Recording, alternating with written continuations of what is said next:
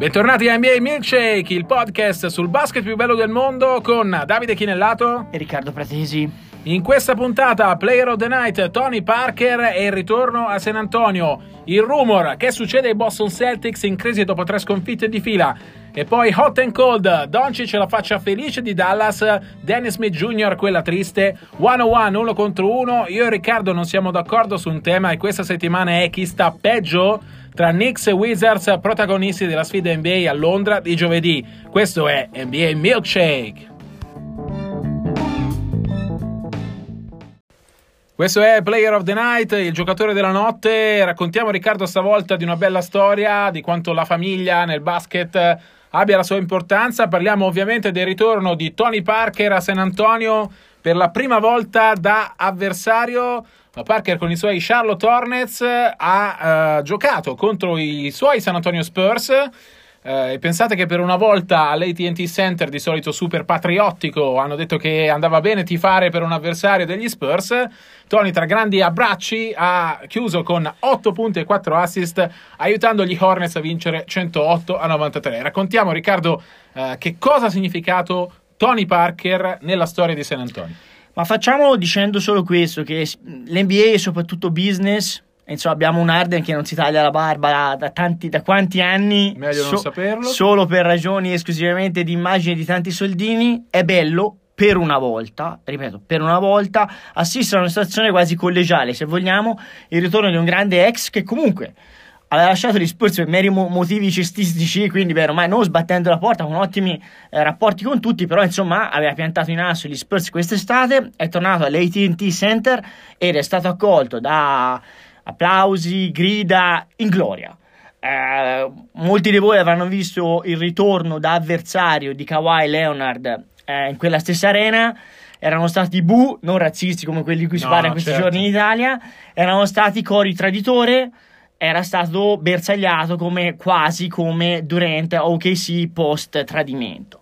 Ecco, uh, l'accoglienza di Parker, che uh, non è Manu Ginobili, del quale verrà ritirato a fine marzo, il 28 marzo, la maglia uh, all'AT&T Center di San Antonio, con la sua estrazione latina amatissimo, lui è Timmy Duncan, caraibico, del basso profilo, un po' da eh, San Antonio è un po' eh, provincia dell'impero, insomma fondamentalmente basso profilo, c'erano più similitudini tra questi due che Parker che da buon francese la grandeur e comunque il nasino lo metteva un po' ovunque, un po' diverso da quella che è la caratteristica di San Antonio e ha fatto un po' il francese anche stasera perché ha fatto lo scherzetto, stanotte ha fatto lo scherzetto, è andato a vincere in casa degli Spurs eppure solo applausi. Ecco, applaudiamo noi, il pubblico di San Antonio, perché la gratitudine comunque, anche nel 2019, in un mondo di business come l'NBA, resta un valore. Parker se l'ha meritato ovviamente, quattro anelli, eh, il premio di MVP delle finals nel 2017, Pop che ha detto per me è come un figlio e Parker che ha risposto per me Pop è come un padre. Ecco, Parker è simbolo degli Spurs quanto Duncan e quanto Ginobili, però va detto che Tony Parker a Charlotte sta vivendo una seconda giovinezza, un ruolo fondamentale dalla panchina, è di fatto il leader carismatico in campo anche nei finali, che gioca spesso. Uh, lui con Kemba Walker gioca molto bene, uh, prendendo quei ruoli di, di ball handler, di, di, playmaker, che permettono a Kemba di sganciarsi e di diventare uh, realizzatore. Um, di certo, quando Parker se n'è andato da San Antonio, se n'è andato, come dicevi tu, per ragioni cestistiche, perché aveva voglia di un'altra sfida per come è andata la stagione, viene da pensare che forse Parker a San Antonio sarebbe servito ancora. Perché cosa è successo nel frattempo? È andato via perché avrebbe fatto la riserva a Murray, che era rampa di lancio, trampolino di lancio, e Murray si è rotto prima della stagione. Adesso a vedere giocare Forbes, a vedere giocare White, viene da pensare che Parker avrebbe fatto un gran comodo agli Spurs. Poi è chiaro che Parker, io ho vissuto a San Antonio in 30 su 30 nel mio libro, ho raccontato il, dietro le quinte, è chiaro che è un giocatore che ha un ego importante come tutti i grandi campioni e magari a Charlotte, al di là di Walker, può essere addirittura il secondo violino in certe, in certe situazioni. A San Antonio comunque avevi De Rosan, avevi comunque Aldridge, c'erano comunque dei nomi che per stipendio e per status attuale probabilmente a prescindere dall'infortunio di Murray non avrebbero consentito a, pa- a Parker di vivere appieno quel tipo di eh, situazioni con la gara in bilico che da competitor straordinario come è sempre stato ama vivere in prima persona da protagonista numero uno o comunque da grande protagonista.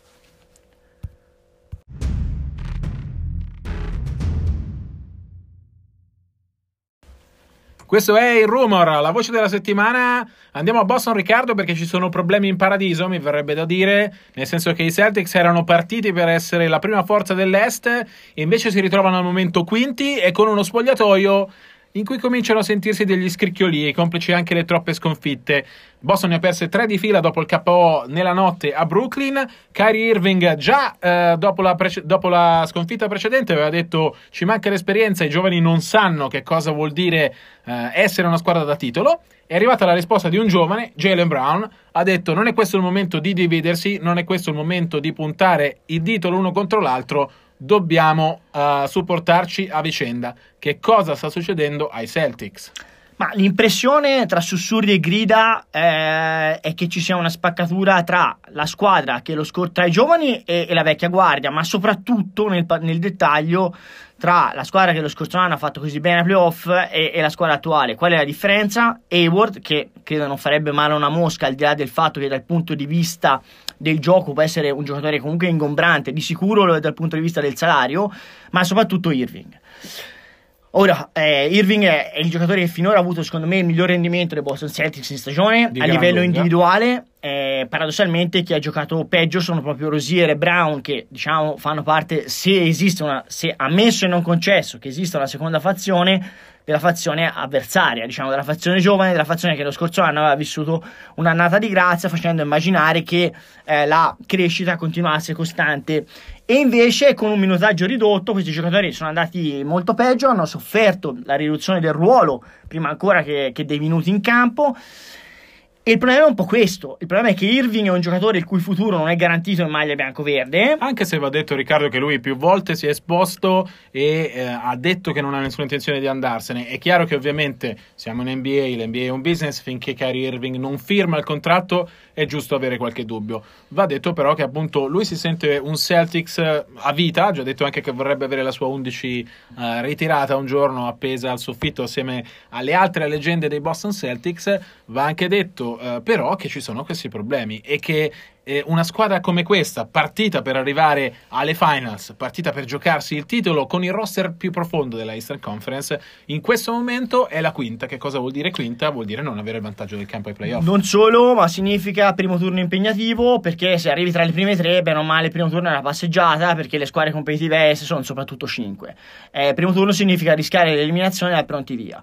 Cioè di più, secondo me, è, è un problema più complesso, nel senso che Irving è un solista straordinario, con la palla in mano fa delle cose da prestigiatore onestamente, eh, sia al tiro, ha dimostrato sotto pressione alle finals vincendole con un tiro che, rimas- che rimarrà nella storia del gioco e più in generale anche attaccando il ferro è un giocatore che sa finire mano destra, mano sinistra nel traffico, è un giocatore straordinario. Però fin ai tempi del college io ricordo avendo seguito Duke all'epoca eh, Duke vince il torneo dell'ACC, eh, Kyrie Irving è infortunato, eh, Coach K per una questione di brand per far vedere che il giocatore era recuperato ed era pronto per essere poi scelto al numero uno del draft NBA, lo fa giocare al torneo, cosa succede? Al torneo Kyrie gioca da Dio e Duke fa schifo. Cioè improvvisamente lui gioca benissimo e quelli che fino a quel momento i compagni di squadra che avevano giocato benissimo giocano malissimo accanto a lui.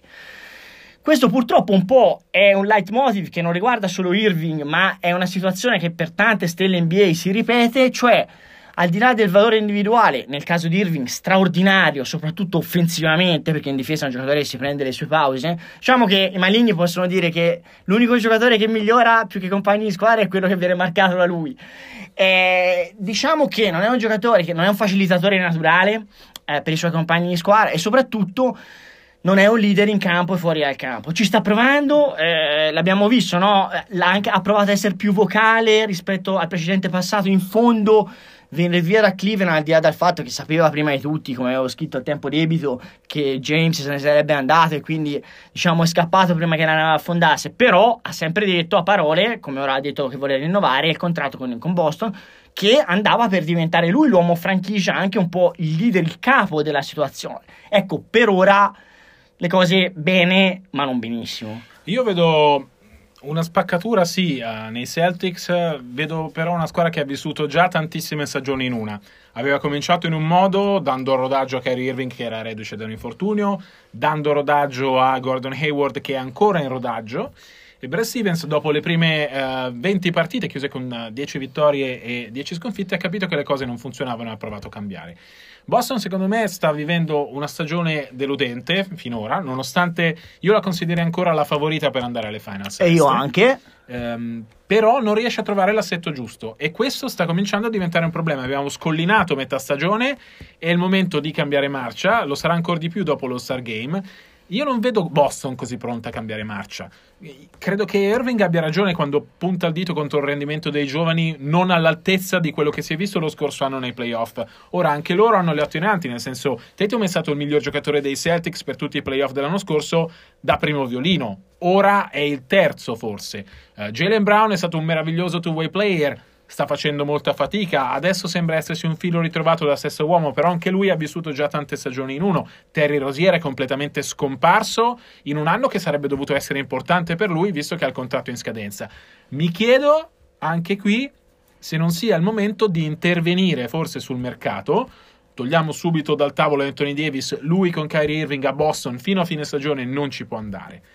Uh, non, mi chiedo se non sia il caso di intervenire sul mercato per eh, come dire, stabilire un po' di più delle gerarchie chiare, liberarsi di per esempio Rosier che ha tantissimo mercato nonostante tutto quello che sta facendo. Però ti interrompo subito perché faccio l'avvocato del diavolo e dico, ok, cediamo Rosier perché è incompatibile con, eh, con Irving, poi che succede se Irving alla fine dell'anno dice sai che c'è, io vado da un'altra parte, cambiato idea. Questo è uno che dice che la terra è piatta, eh. Cioè, vuol dire, dall'oggi al domani ci si mette poco a dire, sai che c'è, scherzavo quando dicevo perché ho trovato una sfida che mi affascina di più.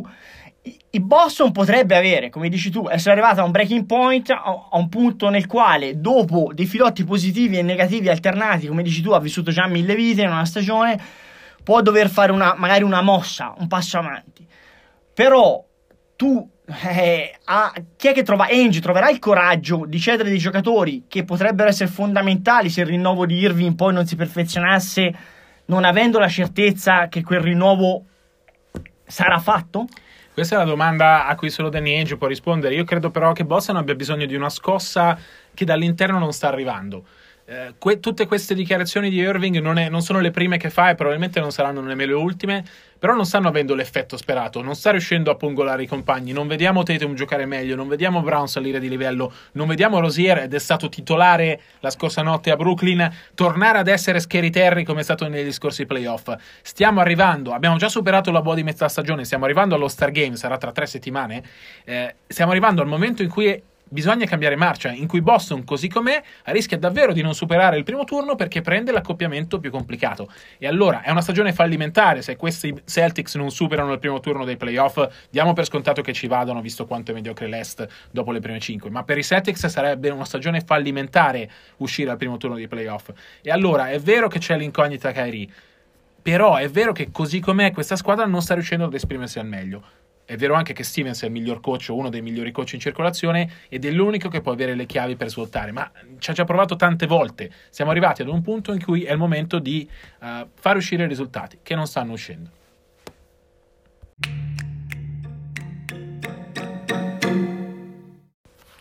Questo è Hot and Cold, i giocatori caldi e freddi della settimana. Andiamo a Dallas, cominciamo da Luca Doncic Fenomeno vero, fenomeno assoluto, è già uno star, ha detto Steve Kerr.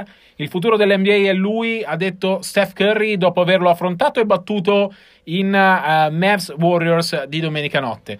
Allora Riccardo, le cifre di Doncic in queste prime 42 partite sono impressionanti. 20,2 punti, 6,7 rimbalzi, 5 assist. Un giocatore che non ha ancora compiuto 20 anni, un giocatore, sono d'accordo con Steve Kerr, che già in questo momento è da All-Star. Ora, magari non titolare come vorrebbe il voto popolare, ma il Doncic che stiamo vedendo, che ha già preso in mano Dallas, è un giocatore da All-Star Game.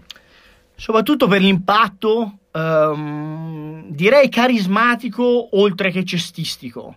Al di là di quello che ha portato da giocatore fatto e finito, vincente europeo, pronto a competere fin dal primo minuto in cui eh, è stato schierato sul parquet, io direi che la componente carismatica di personalità ha impressionato tutti.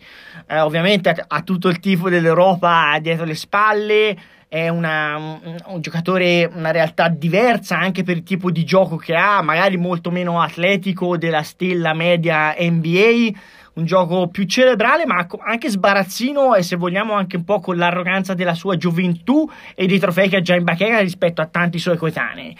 Um, secondo me Dallas è stata bravissima eh, al draft una volta di più. E insomma in quella che veramente sembra la stagione crepuscolare e definitiva per eh, Dirk Nowitzki sta giocando poco e male uh, sembra il passaggio di consegne epocale fra forse il giocatore più forte di sempre europeo o comunque uno dei primi cinque giocatori europei di sempre e quello che potrebbe essere il prossimo giocatore europeo di riferimento in NBA, non diciamo per vent'anni magari come ha avuto la fortuna di esserlo poi Dirk, ma per un futuro lungo probabilmente. Um, vediamo se Dallas avrà la capacità e la fortuna di essere vincente costruendo accanto a Luca un nucleo importante come quello che nel passato, ma ormai è passato abbastanza remoto, ha saputo fare con Dirk. Per darvi un'idea di quanto bene stia giocando Doncic, i numeri del suo primo anno NBA sono paragonabili a quelli del primo LeBron James. L'ultima matricola con numeri simili ai suoi, tolto LeBron, era stato un certo Michael Jordan. E allora questi sono paragoni pesanti, ma eh, capite la portata dell'impatto che sta avendo lo sloveno. Eh, se Doncic è la faccia felice di Dallas, che comunque dovrà faticare per andare ai playoff ed è eh, anche per questo, a mio parere, la squadra giusta per vedere Doncic crescere con calma, vale a dire una squadra che se va ai playoff è contenta, se non ci va va bene uguale. Dicevo, l'altra faccia della medaglia di Dallas è Dennis Smith Jr., Uh, quello che doveva essere l'uomo franchigia dei Mavs prima dell'arrivo di Doncic. Come e cambia eh, il tempo in NBA? Sono bastate 40 partite, mezza stagione, per, anzi in realtà molte meno, per far capire a Dallas che doveva puntare tutto su Doncic. Ricordiamo gli inizi, Danny Smith uh, confermato point guard titolare, Luca Doncic, parole di Rick Carlisle, non ce lo stiamo inventando noi, il, uh, l'ala forte titolare di Dallas. È bastato che Smith si fermasse qualche partita eh, Carlisle ha deciso di dare la palla in mano a Doncic e ha scoperto quanto eh, Luca giochi meglio quando può gestire la squadra. La convivenza tra i due è già diventata difficile. Smith è un giocatore che a mio parere soffre e tanto la presenza ingombrante di Doncic e per quanto tra i due eh, ci sia un rapporto professionale, un rapporto eh, personale comunque buono, Uh, Smith è diventato di troppo e Dallas lo starebbe cedendo. Dice ESPN che su di lui si sarebbero mosse Orlando e Phoenix. Riccardo, è, è, evidente che qualcosa non funziona tra Smith e Doncic con loro due in campo insieme, ma se fossi Dallas lasceresti andare Smith? Eh, eh, il problema è che paiono abbastanza incompatibili in campo. Io Smith l'ho intervistato one on one, mi ha fatto un'ottima impressione, non è per nulla un cattivo ragazzo. La realtà è che gli americani per una volta di più considerano medioevo tutto ciò che non è dentro i loro confini e eh, hanno visto Doncic mille volte nei filmati e siamo arrivati a Rick Carlisle che non è esattamente Tyron Lu, è uno dei migliori allenatori NBA, pensava che giocasse alla forte o comunque di poterlo utilizzare eh, da 3, da 4 nel suo sistema onestamente significa che erano completamente ignoranti e parliamo di una squadra che lo ha draftato quando per esempio Atlanta follemente, questo l'abbiamo scritto, l'ho scritto direttamente dalla sera del draft, aveva scelto Young al posto suo con una mossa completamente fuori da, da, da, da ogni logica. Il problema è che si sono resi conto Doncic ha bisogno della palla a mano perché il playmaking di Doncic, il decision making, le letture cestistiche sono migliori di quelli di Smith. Ora, secondo me, se utilizzano Smith da enforcer, da realizzatore puro, grande atleta che attacca il canestro, può anche funzionare, ma se non si riesce a far capire a Smith che la palla per le decisioni, per migliorare i compagni, la palla bisogna ce l'abbia in mano Doncic quando conta e non lui, e allora forse la cessione rie- di un giocatore che ha un potenziale e in un altro contesto, onestamente, è un giocatore che ha delle prospettive importanti, può essere una soluzione che io non, non, non, non diciamo non accantonerei. Phoenix ci sono voci contrastanti. Secondo me farebbe comodo. Dicono da Phoenix che non l'hanno cercato. Secondo me dovrebbero. Stesso discorso su Orlando. È una squadra che comunque ha bisogno di una point guard a 10.000 lunghi. Ma un giocatore li faccia girare servirebbe come il pane. Ora, ripetiamo, non è la point guard classica, non è Stockton, non è Nash, non è Kid, non è Rondo, non è o Paul, questo tipo di giocatore. Però è un giocatore che sarebbe un upgrade per squadre, franchigie che in quella posizione hanno un voto importante. Phoenix è proprio una di queste, Orlando un'altra. Eh, io se fossi Dallas lo lascerei andare perché l'incompatibilità in campo tra i due è abbastanza evidente. Ci sono state partite in cui Smith ha tenuto troppo la palla in mano, in cui Doncic magari l'avrebbe voluta nelle giocate decisive e Smith invece ha preferito attaccare il ferro non andando uh, poi fino in fondo. È chiaro però che eh, Smith è un giocatore che ha un valore e Dallas certamente non lo svende, no. anche perché al secondo anno di contratto.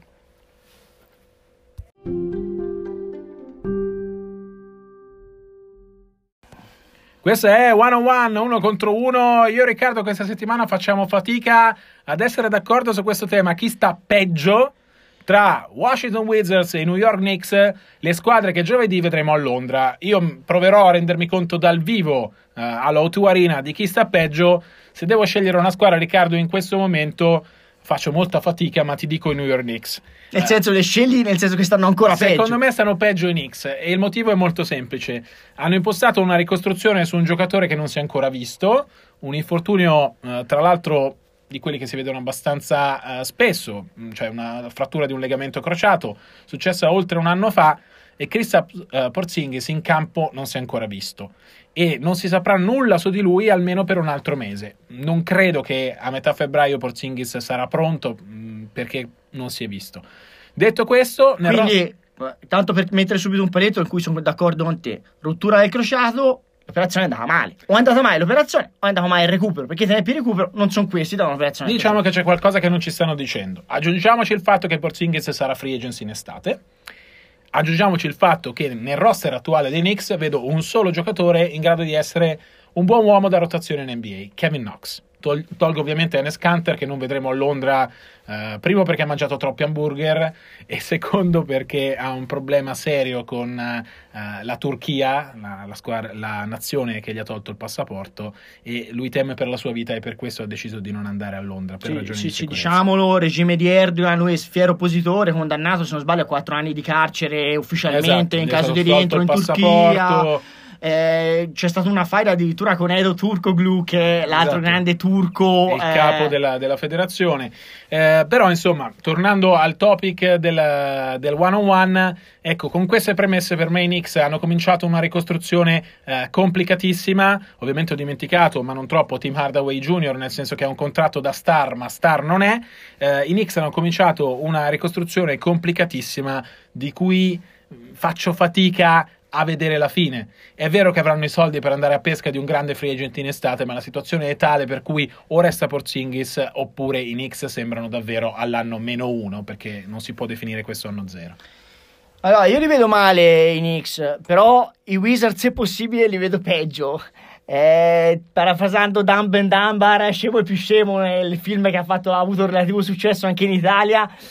Purtroppo qua mh, mm, queste due franchigie hanno, avuto, hanno, fatto un sacco di errori a livello dirigenziale, diciamo perché il pesce puzza sempre dalla testa. È corretto dire che poi a cascata gli errori arrivano fino al parquet, eh, fino al risultato finale che è solo la punta dell'iceberg. Il problema più grosso di Washington si chiama John Wall, l'abbiamo detto più volte. Eh, ricordiamo che il ragazzo ha 28 anni, dal prossimo anno prenderà 38 milioni eh, per la prossima stagione, poi 41 per la stagione successiva, quindi 44 per quella 2021-22, per chiudere con quasi 47 milioni per la stagione 2022-2023.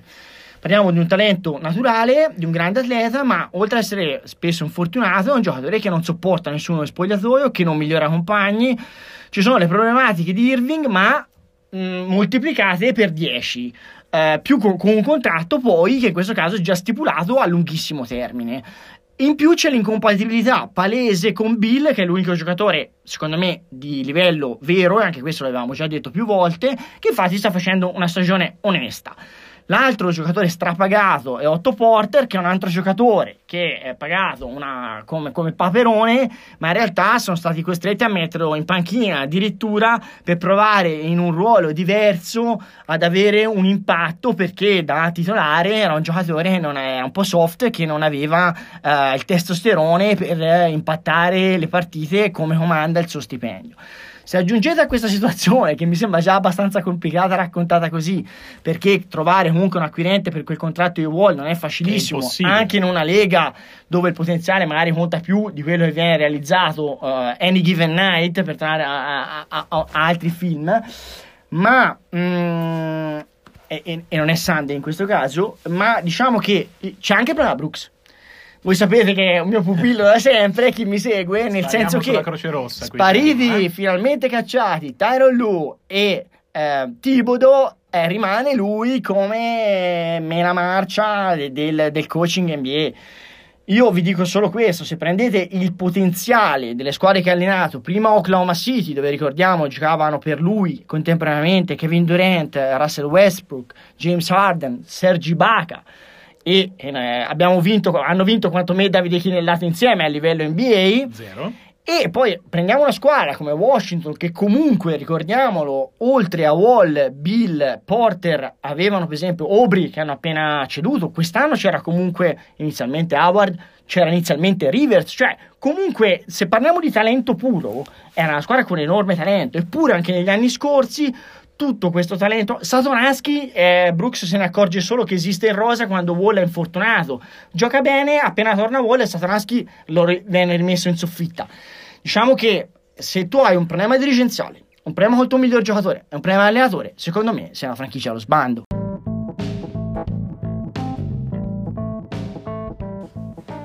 Siamo così arrivati alla fine della decima puntata di NBA Milkshake. Ebbene sì, siamo arrivati in doppia cifra. Vi diamo appuntamento a settimana prossima. Nel frattempo vi ricordiamo di seguirci sui nostri profili Twitter, Davide Saranca a Londra, et di Chinellato, et rpral75. A presto, ci sentiamo settimana prossima. Buona NBA a tutti!